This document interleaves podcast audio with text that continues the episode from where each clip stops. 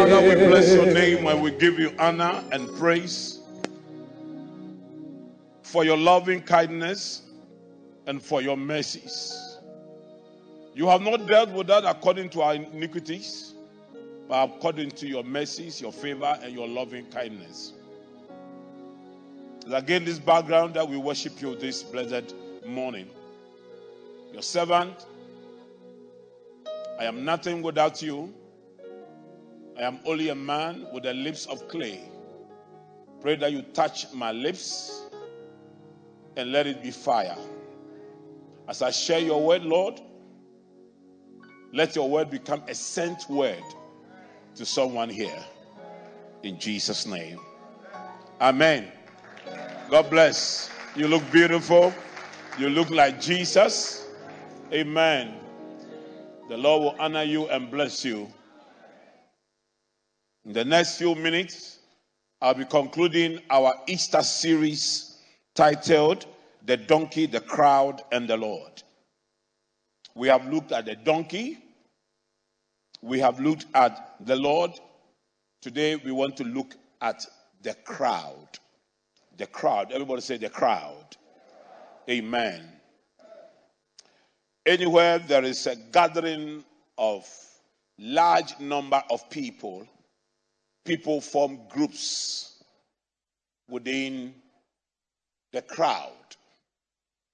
So in a church like this, people will form very official groups like the women's fellowship, the men's fellowship, and the youth fellowship. This is where they find expression, they find connection. But others will form unofficial groups. Like all the singles will be drifted towards themselves, all the married women toward themselves, all the married men toward themselves.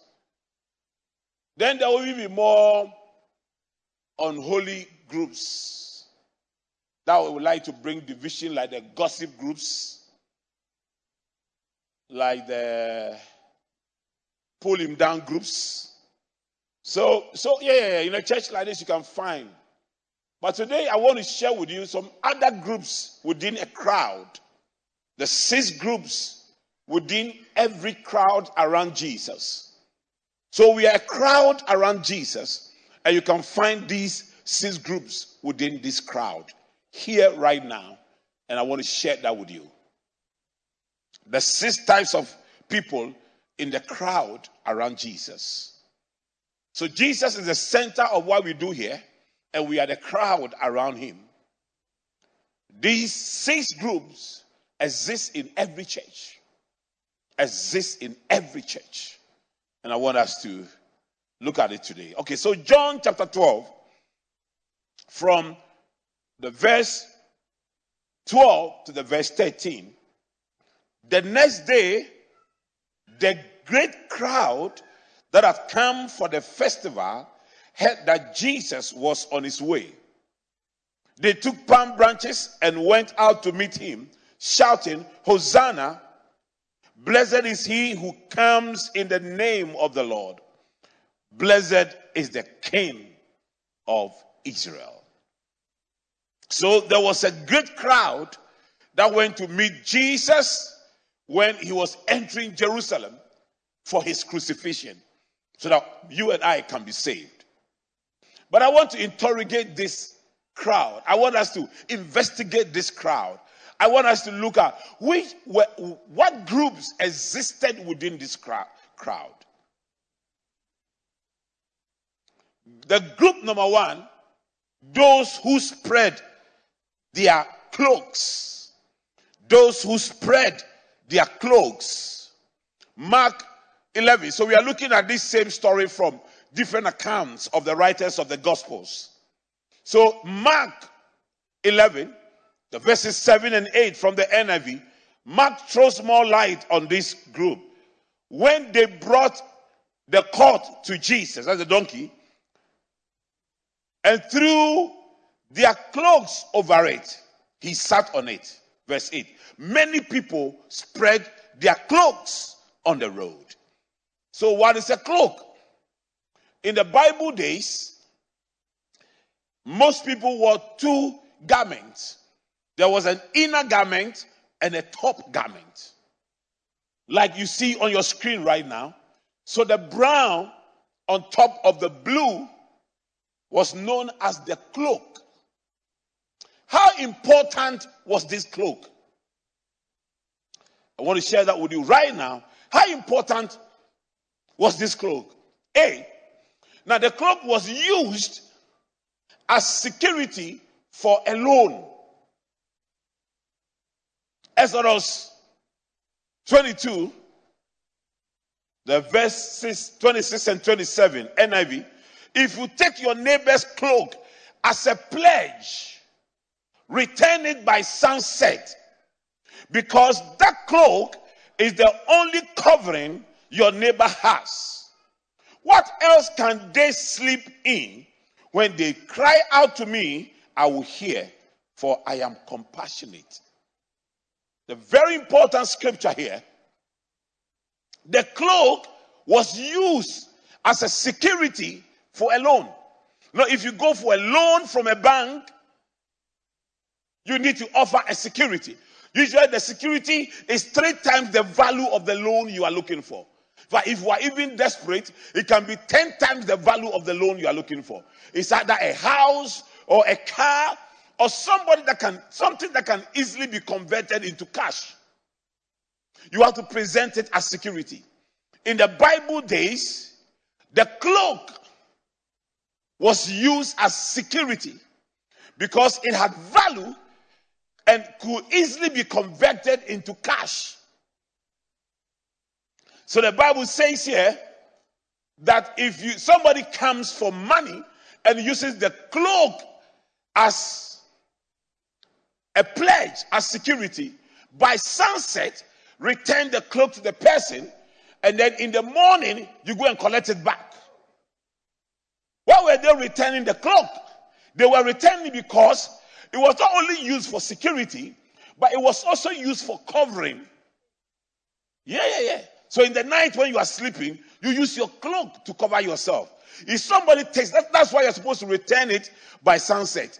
So if somebody takes your cloak and does not bring it to you by sunset, you will have to sleep in the coldness of the night. So the person has to bring it back to you. So that was how important the cloak was.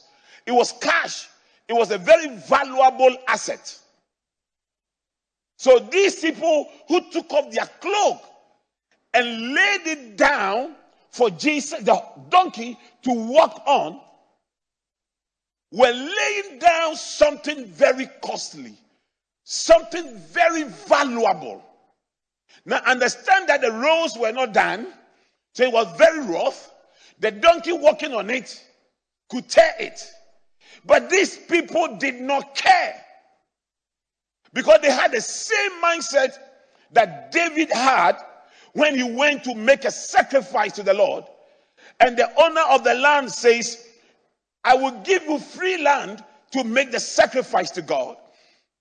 And in 2 Samuel 24 and the verse 24, David, the Bible says, Then the king said to Araunah, No, but I will surely buy it from you for a price.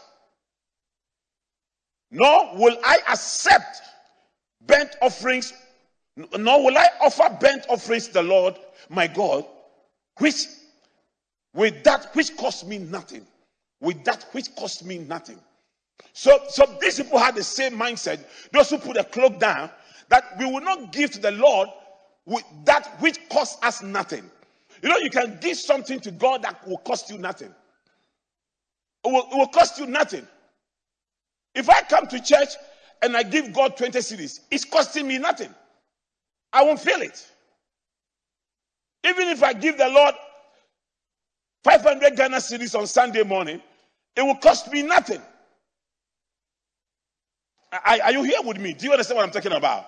And so we, have, we need to have this understanding. So there is a group in the church who are like those who spread their clothes. They give the Lord what is valuable in their lives. They give the Lord what is valuable in their lives. All of us here who have different things that are valuable to us.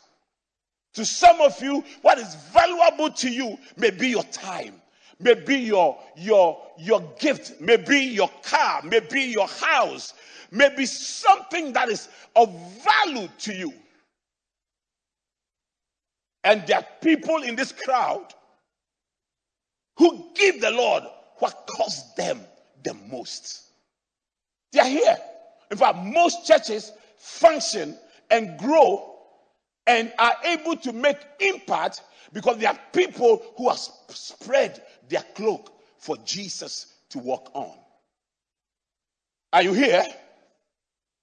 We sit here, we move here, we're going to do some fantastic facilities here because there will be people who are willing and able to spread their cloak.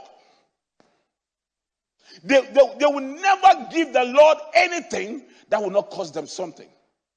Now, the Christian life is a very expensive life. In fact, Jesus said, if you want to follow me, you must carry your cross. Jesus is not just demanding your money, your car, or yourself. He's actually demanding your life. So if you if Jesus cannot cost you your time, if you come to church at your convenience, or you give to the Lord at your convenience, it is cost, it, it is nothing before the Lord. Because what is demanded from you is your life. Remember when he said to the disciples that if anyone wants to follow me, he must hate his wife, hate his wife, husband, hate his uh, children, and hate his own life to follow me. The call to be a disciple of Jesus, the call to be a Christian is the highest call of, to sacrifice. And if you are not ready for that, you can't be a good Christian. I told a story years ago of a sister that came to know the Lord. The brothers that went to minister to this sister, when they got there, the sister had a very nice home with nice furniture, beautiful place, car, whatever. They ministered to this sister. This sister got born again, got established in the Lord. Got established in the Lord. And then one day they went to visit the sister. The beautiful furniture was gone. Everything was gone from the house. And this sister was miserable. What happened? Everything they saw the sister had, from the car to the to all the things, beautiful things they saw, was provided for the sister by a boyfriend, a sugar daddy. She was a side chick. When the man came, the, the sister told the man, I am born again. I can't sleep with you again. I can't go out somebody's wife. The man said, Well, somebody's husband. The man said, Well, if you can't go out with me again, give me everything I've given you. The man took everything from this lady. But whatever the lady gave that man, she couldn't take it back. She lost everything. But that was the beginning of a better life for her. Because whatever you lose as a result of your faith in Christ, any price you pay, God will reward you a hundredfold. So, in this crowd this morning, I am calling on you to join the group that are ready to give to the Lord the highest sacrifice. The highest sacrifice, your life. If you can give him your life, why can't, why can't you give him everything? Give him everything. If in your Christian life is not costing you your boyfriend who sleeps with you or your girlfriend who you sleep with, you, you are not among those who are spreading their clothes. You are not among them. If your Christian life has not cost you that job, that does not bring glory to the Lord.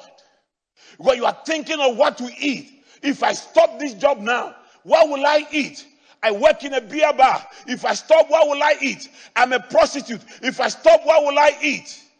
I'm addicted to nicotine. If I stop, it will worry me. If the Christian life does not inconvenience you, you are not yet a Christian. You are not yet a Christian. I'm told of a story in Russia. Years ago, Russia had what we call the underground churches. I think they still exist. So these people were charismatic Christians who were meeting underground. In other words, they met in secret. And then one of the ladies was going to get married, and the Russian knew her that she's one of those ladies who have been preaching the gospel. We have asked them not to preach. We are going to, we are going to punish her. So they waited on a wedding day. Just when she got to the church, the Russian security services went and arrested her. And they put handcuffs on her hands. As she wore the handcuffs, instead of saying, Lord, what have you betrayed me? Why have I served you all this while? And look at what the disgrace you have brought to me. Do you know what she said? She just lifted up her hands and said, Lord, thank you for my wedding rings. The handcuff was a wedding ring. I couldn't get married to my, my beloved, but Jesus, you have married me today. She went to prison for her faith. What can you do for your faith? What can you do for your faith? I am not talking to you if you cannot even pay your tithe. What can you do for your faith? What can you do for your faith? How much has your faith cost you? How much has your relationship with God cost you? How much you can't even sacrifice your sleep. You can't even wake up at dawn to pray. You can't even sacrifice your food. You can't even fast for a half day. You can't even sacrifice. You can't sacrifice anything. If you can't sacrifice anything to, to people, you cannot sacrifice anything for your marriage. You cannot sacrifice anything for your husband or your wife. You cannot sacrifice any service for your parents. Can't you also sacrifice a little for the Lord? Not a little, all. He wants all. Peter asked him, Lord, we have left houses, we have left homes, we have left everything to follow you. We have left everything to follow you. What will be there for us? He said, Anyone who has left anything to follow me shall be rewarded with a hundredfold blessing in the world to come and in this present age. Are, are you here? It cost the disciples something. It cost the disciples something. Recently, I read an article. The missionaries who brought the gospel here kept dying. They called West Africa the graveyard for missionaries. The graveyard for missionaries. Women let their husbands go, even though their next door neighbor, the husband went and didn't come again. He died of malaria and didn't come again. Yet another woman let the wife, the husband go. You cannot even share the gospel with your next door neighbor. You cannot tell that woman, that brother that lives beside you. You only share wars and you cannot even say Jesus loves you where we are even having an event, just a handbill to distribute in your community or on your way back home, give it out to someone. You don't even take it. And you call yourself a Christian. You, you call yourself a disciple of Christ? Wow. Is that why you think? Is that why you think? You think Christianity is to come to church on Sunday and sit down you think that you love him only because you are you are here on Sunday today and you have raised your hands to worship him? Is that is that is that, is that what Christianity is about? Is that what Christianity is about? I'm told about Epaphras, about extra biblical sources. This guy prayed and prayed for, for the church, prayed for missionaries. That Epaphras, before he died, his knees had become like the hoofs of camels. Like the hoofs of camels.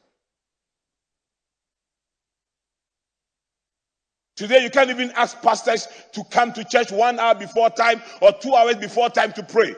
You can't even ask pastors stay on and do counseling from the head to the lowest. We don't see that commitment. We don't see that price that we pay. This is not Christianity. This is only 2% of what we do for the Lord. The 98% is sacrifice. A sacrifice. A sacrifice. The whole of last year, were you able to tell one person that Jesus loves you?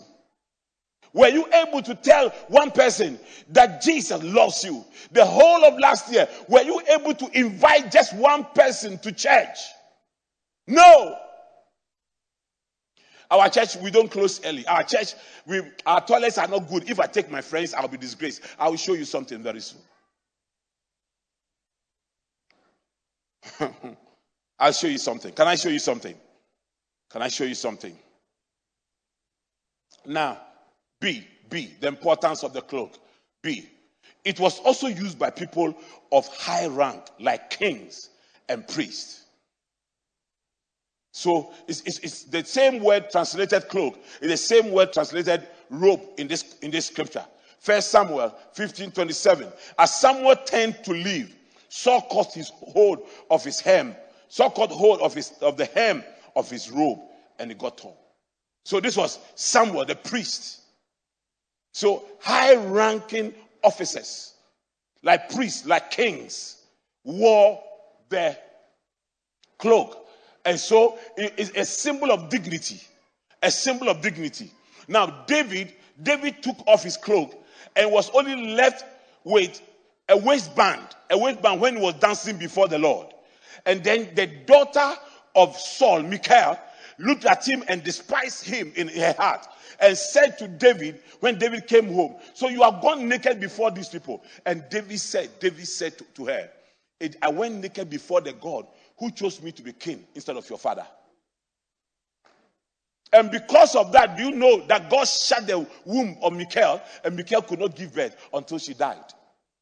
Because of that, because a man became undignified before the Lord. Second Samuel 6, verse 14. Good news translation. David, wearing only a linen cloth around his waist, danced with all his might to honor the Lord. Where was his cloak? Where was his cloak? He danced before the only a linen cloth around his waist, danced before the Lord. David at that time was like the president of America. He was the king, the king of the superpower of his days. And yet, he danced before the Lord with only waist this thing. He said, he said, David wearing only a linen cloth around his waist, danced with all his might to honor the Lord.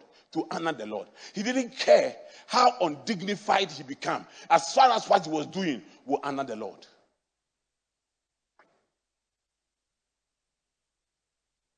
As far as what he was doing will honor the Lord. Let's go to evangelism.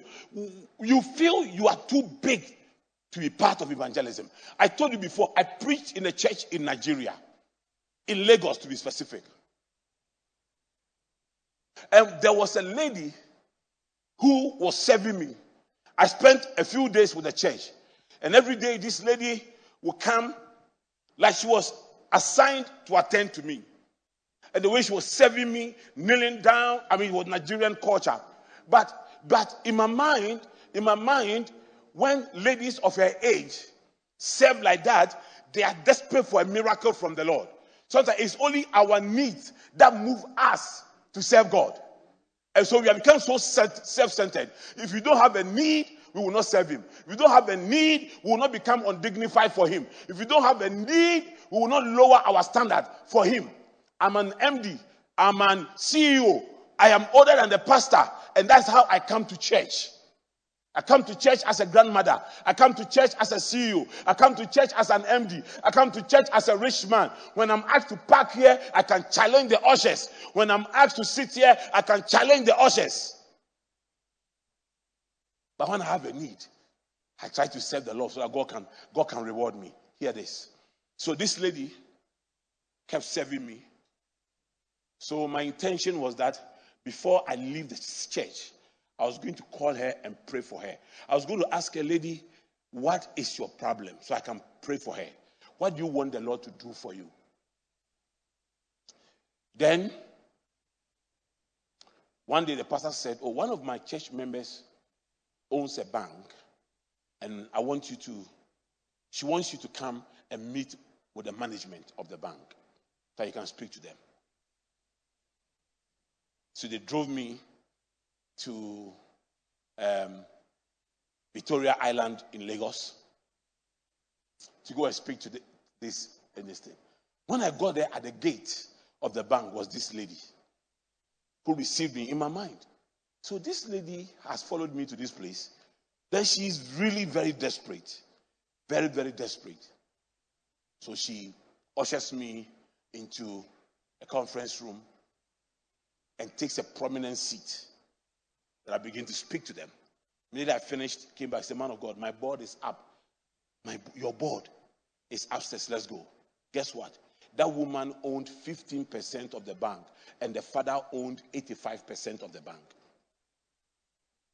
She owned a bank, and yet she served. When I see some of you who feel that you have outgrown serving the Lord, you have outgrown serving the Lord. Dr. Otabil says something. He said, immediately you give an African a title, he changes the way he walks, changes the way he talks, and will soon stop doing everything. I have seen people who served in church from the bottom of their heart. Immediately they were made deacons and elders, they changed. Immediately they were made pastors, they changed. But I know I've been in Nigeria where some pastors are only drivers for the bishop. In Ghana, sometimes my own pastors, when I want to call some of them to sing, I feel this one would think that the work is too low for them. So I'll leave, I'll leave them. I have seen, I have seen a cook who is a who is a pastor, and he believes that God has called him to cook for the man of God. I have seen big people who serve the Lord and look at somebody like David. No dignity, serve the Lord from the bottom of his heart. When God blesses a man and blesses his generation, there is always a history. There is always a history. There is always a history. There is always a history. There is always a history. Today, in cities of this of, of the world, churches will be meeting. Only few people, less than 25% of the people in the church made the services possible. Made the services possible. Made the services possible.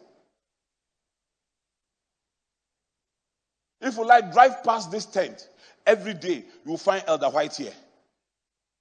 If he had not been him, we couldn't have been meeting here. Every Sunday morning, 6 a.m., mommy comes here to sweep. Because after the boys have cleaned here, some way, somehow, people come here and you see things are littered here. Every 6 a.m., mommy comes here to sweep. Every 6 a.m. Sunday mornings. She comes here to sweep every 6 a.m. Yeah, David Agbo and Co. You come early in the morning, they are here. They are here. But these people, they are not pastors, they are not deacons, they are not elders, they are not, they, they, but they are here. When you see the Lord promoting someone, be careful. Do you know why God deals with people who criticize pastors? Because the sacrifice we make to get to where God brings us. Some of you, 1% of it, you will not do it. Yeah, when the Lord honors men of God, you become critical of them. Hmm. Am I preaching? Now, number two, the second group, the second group, number two, those who spread palm branches. Those who spread palm branches. So, number one, those who spread, spread their cloak, cloak. Number two, those who spread palm branches. Mark 11, 8 and 9.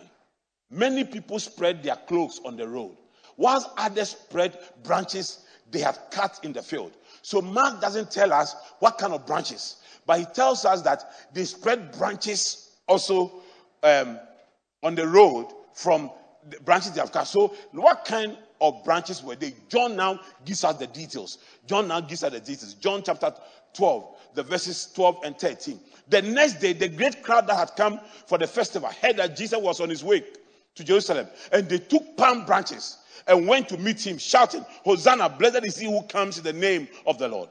Blessed is the King of Israel. So the, now John goes further to describe what they took. Mark describes what they did with what they took. Are you here with me? What did they do? They spread palm branches. What does that mean? What is the spiritual significance of a palm branch? What is the spiritual significance of a palm branch? Here, Psalm 92, verse 12. Now, in the Bible days, these people would do things that have spiritual significance.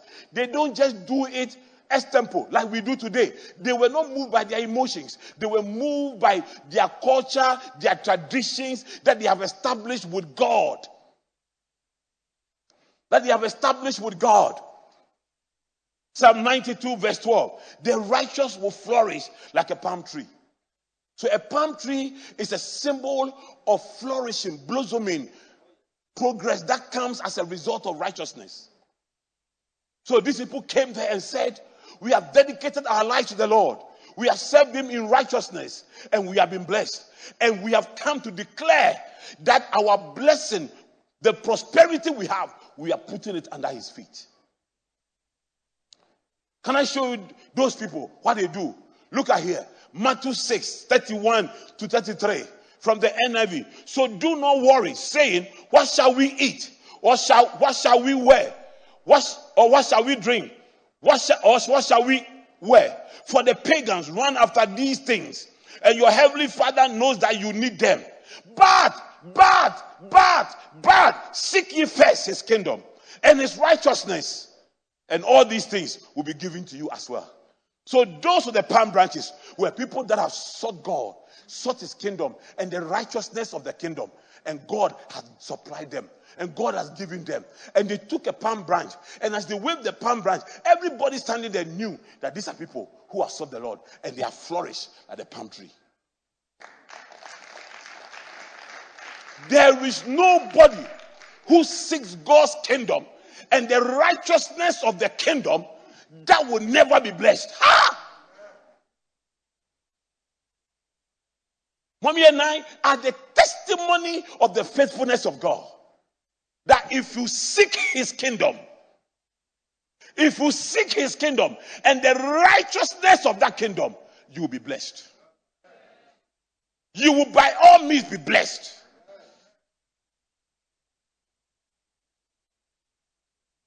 I'm a crazy kingdom seeker. What people will take off. What many pastors will say, Oh, I'm not well, so I can't come. I will get 10 times that. But I will show up. I will show up.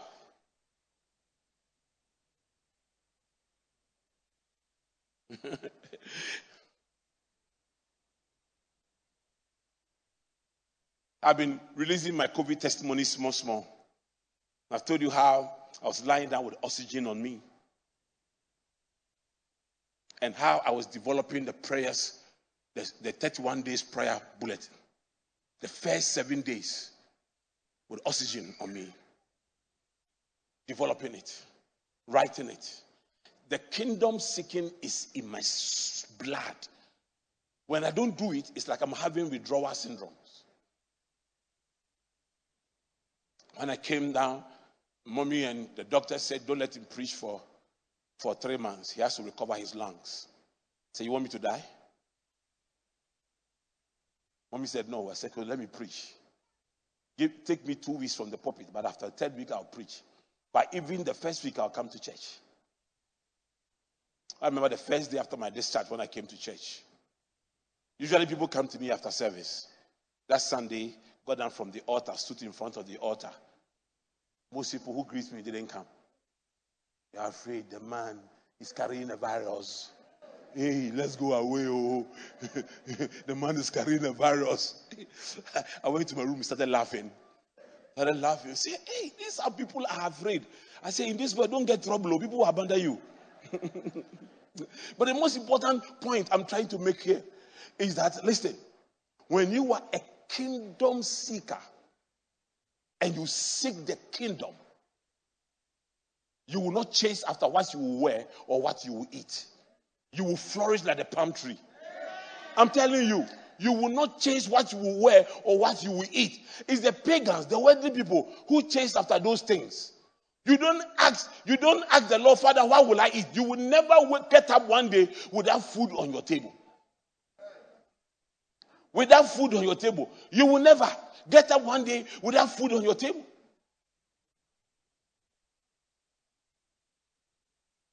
So that a group in a church whose focus is to seek the kingdom. Those group by 6 a.m. they are here. They are facing things. They are facing things, putting everything together. Those group they are here. Let me go back to David Agbo. David Agbo when we had the World Trade Center branch for five years, for five solid years, will always leave here at dawn and go and face. And it was a difficult one to face the instrument, face the distance, face everything. When the church went online, we couldn't without the audiovisual guys who don't take anything from the church. Without them, we couldn't. How we survived and came online, these people. I just told him yesterday, uh, um, on May is my birthday, and I want to do 31 days of wisdom. But then I said, no, no, we have to pre record it, or else you guys should be tired. You have to come here early morning for 31 days so that they won't pre record it. We will come. We will come and shoot you for 31 days. And this will be done early in the morning. They'll be there. Seek the kingdom. You are too comfortable with coming to church only on Sunday and nothing about the kingdom bothers you. You don't worry about anything. You don't care about anything. Nothing about the kingdom bothers you.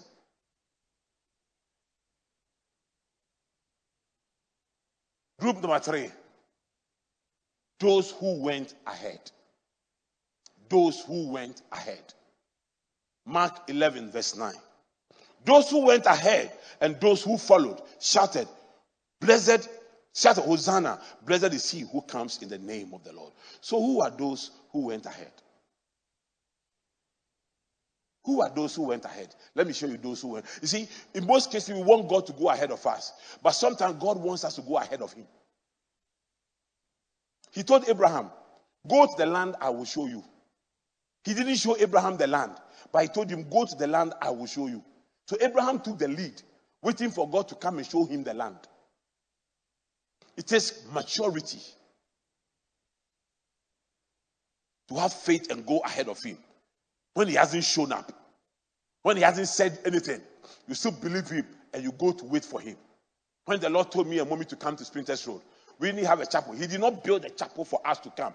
We didn't have congregation. We did not, he did not give us congregation for us to come. We didn't have anything. There was no reason for us to be here. I remember I started the Inter-Estate Christian Fellowship until I be remember and until Becky South. Just I, the only thing I could afford was 200 letters, 200 letters, 200 letters, and they were not even enveloped. We stapled them to 200 homes, and 12 people responded for our first fellowship meeting. 12 people responded. Where is the Lord? Father, where is the lamp? I have the wood. I have the fire. I know where the sacrifice will be, but where is the lamp? Where is the lamp? Where is the lamp?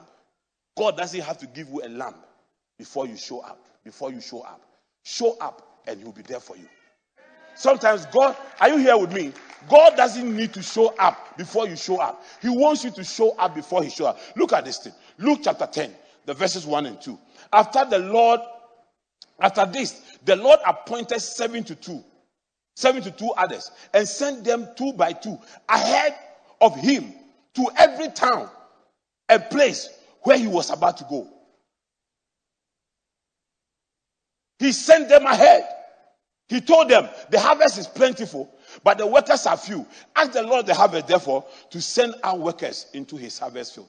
So the crowd that will follow Jesus in the city, people went and did the underground work before he came.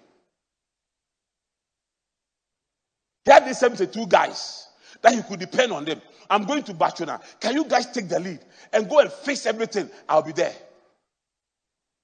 Today, if we're a senior pastor and you tell people to take care of church, you are coming. If you don't take care, your church will collapse. I'm telling you, if you don't take care, your church will collapse.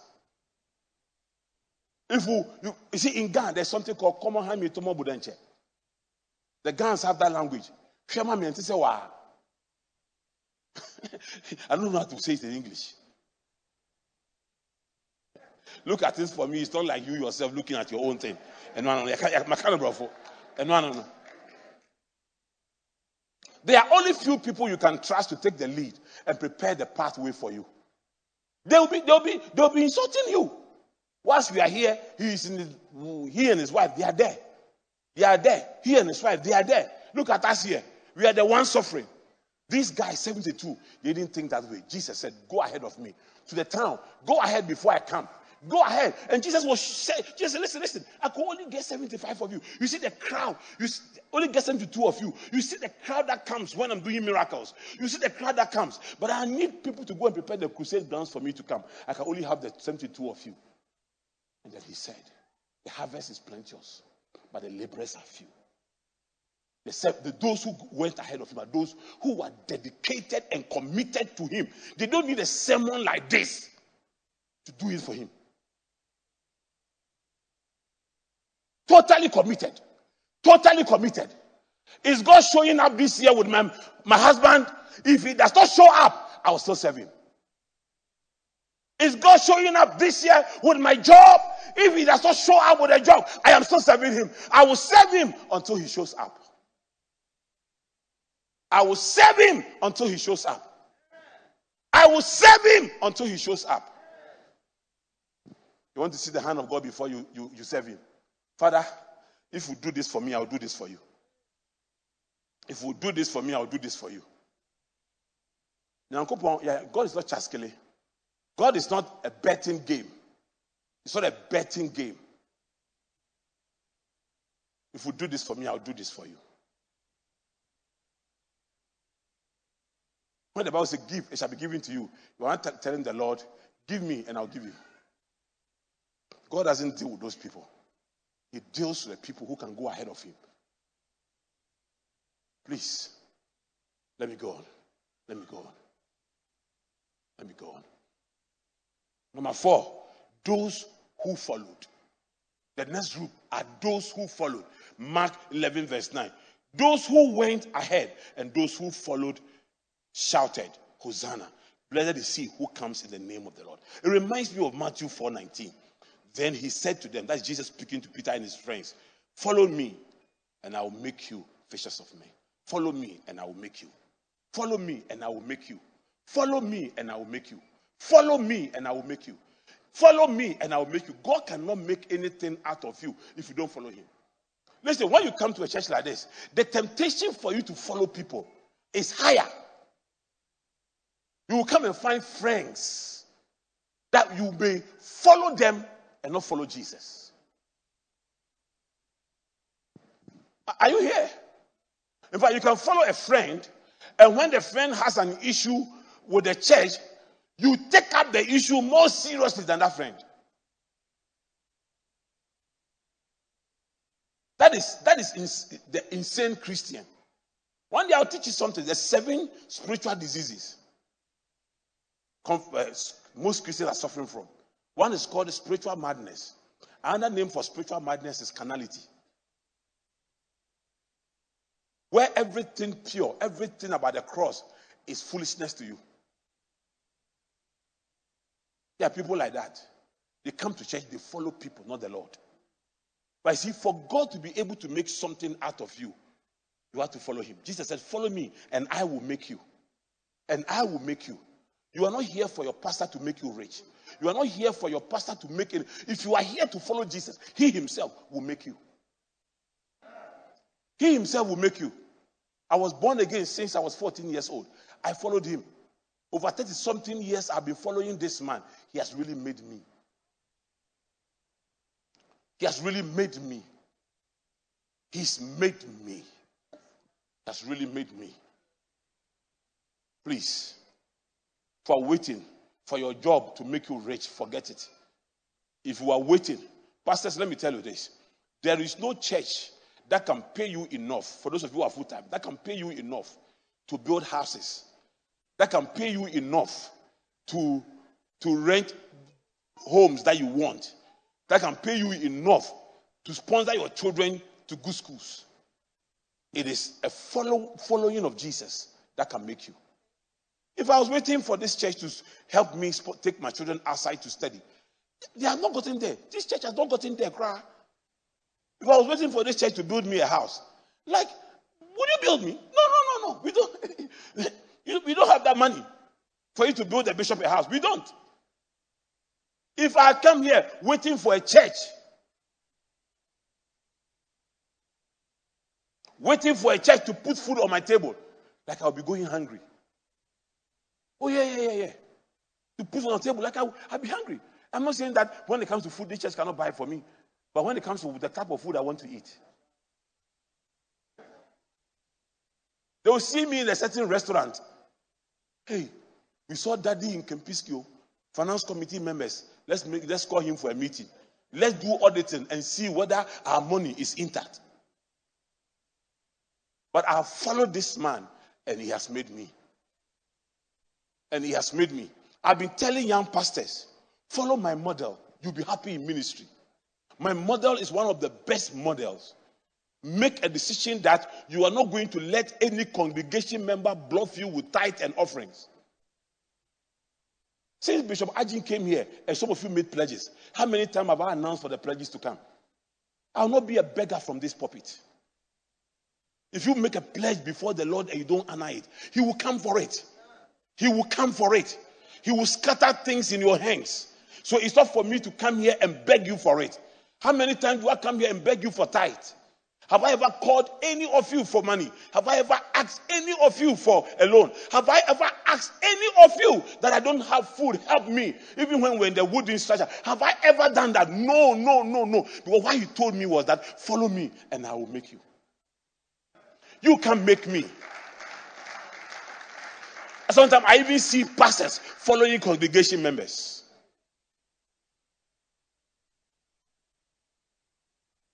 I see pastors following congregation members.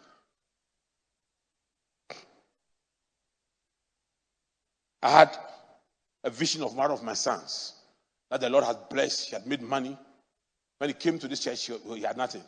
And the Lord had blessed, he had made money. I had a vision in a dream that he has been blessed. At that time, and he was not, he was going through some crisis.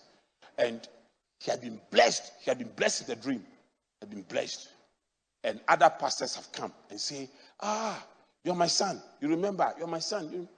So I called him. I said, Son, this is the revelation I had. And very soon, God is going to bless you, and you will leave this church. Other pastors will claim you, and you leave this church. Before I even finish, Daddy, that will never happen. That will never happen. But I saw Peter in him. I said, Ah, this was what Peter said to Jesus. That will never this thing. Today he's not in this church, he's in another church. But I won't follow him. I was called to follow Jesus. I'm not going to follow him because he has made money. I'm not even going to remind him of the dream. I'm not going to call him and say, Son, you remember I had this dream. Now that you have money, you are leaving me. Son, son, you remember I had this dream. I'm not going to do that. I was not called to follow people. I was called to follow the Lord. If I'm following you, I'm following you for your soul. I'm following you for your soul. If I visit you, my focus is to make sure your soul can grow, you can develop, you can become better. But I will not follow you for your money. It is foolishness for any pastor, any of you here who walk to this church empty handed. It is full, it is the highest form of foolishness for anybody at this time when you are blessed, for any pastor to show up and tell you that he, he loves you more than me.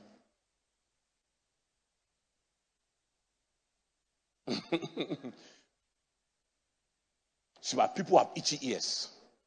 Because those they follow will not preach this to them. Will not tell them which group are you in. Group number five. Group number five. The disciples. The disciples. The disciples here, here, here. Luke 19, 37 to 40. When he came near the place where the road goes down the Mount of Olives. The road goes where? Down the Mount of Olives the whole crowd of disciples began joyfully to praise God in loud voices for all the miracles they have seen. Blessed is the King who comes in the name of the Lord. Peace in heaven and glory in the highest. Ah! The disciples, you see, when the man started going down, instead of abandoning him, they rather said, We have seen miracles. We know you will survive this. We know you will survive this. They started praising God for the life of Jesus. So we have seen miracles, so we have seen testimonies. For those of you, for those of you, that little challenge, your praises cease. Your praises cease because of little challenge. Meanwhile, God has done it and has done it for you before. He's worked miracles in your life before. You are alive because of Him. You are alive because of Him. And yet, a little challenge, your praise will cease. This guy says, We know we are heading down. We are heading down, but He will do it again. If God had done a miracle before, He will do it again. He will do it again. He will do it again. And let me show you something. Finally, I hope so. Ah, this is final. Finally, number six, the Pharisees. They were also there. They were also there. They were also there. The Pharisees were also there. Luke 19, 37 to 40. When they, when they came near the place where the road goes down the Mount of Olives, the, the, the whole crowd of disciples began joyfully to praise God in loud voices for all the miracles they have seen. Blessed is he who comes in the name of the Lord. Peace in heaven and glory in the highest. 39.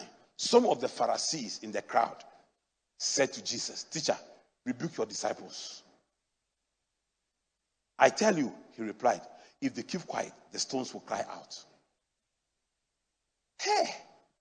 So in the crowd were Pharisees. Check this church, there are Pharisees in this church. Yeah.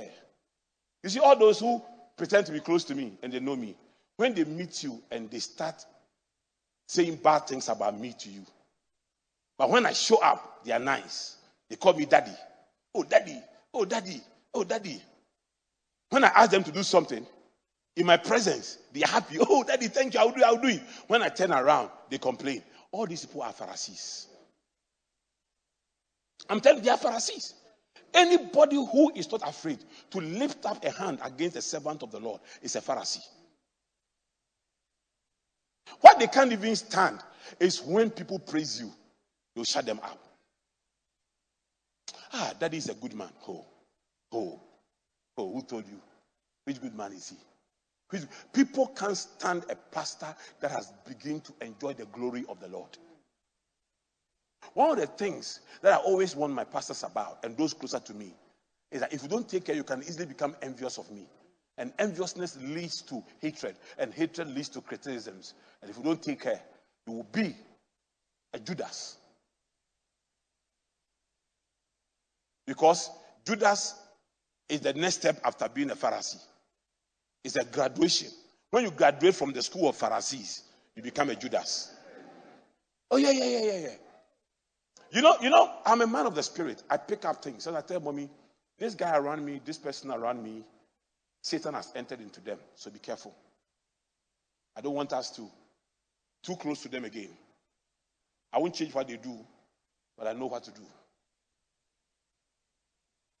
Are you here? Now, Jesus was eating with, with, with Judas, and the Bible says, and Satan entered into Judas. There are some attacks, eh? they may be done by witches, they may be done, but to betray an anointed man, Satan must enter you. Satan must enter you. If a man trusts you, stands in the pulpit and prays you in the pulpit, but yet you are a betrayer. And once the man is praising you in the pulpit, there are people in the congregation say you don't know him. That you don't know what he said about you. That you don't know him. That you don't know him. That is the spirit of a Judas. Now, one, you see, Judas saw just a, bo- a bottle of oil, a bottle of perfume poured at the feet of Jesus. Judas could not stand it. I said, most people cannot stand, and they are in the church, they won't go, but they cannot stand the blessing of a pastor. They can't. They just cannot stand the blessing of a pastor. What the pastors they want? The pastors that they can command and call. Because they need envelope.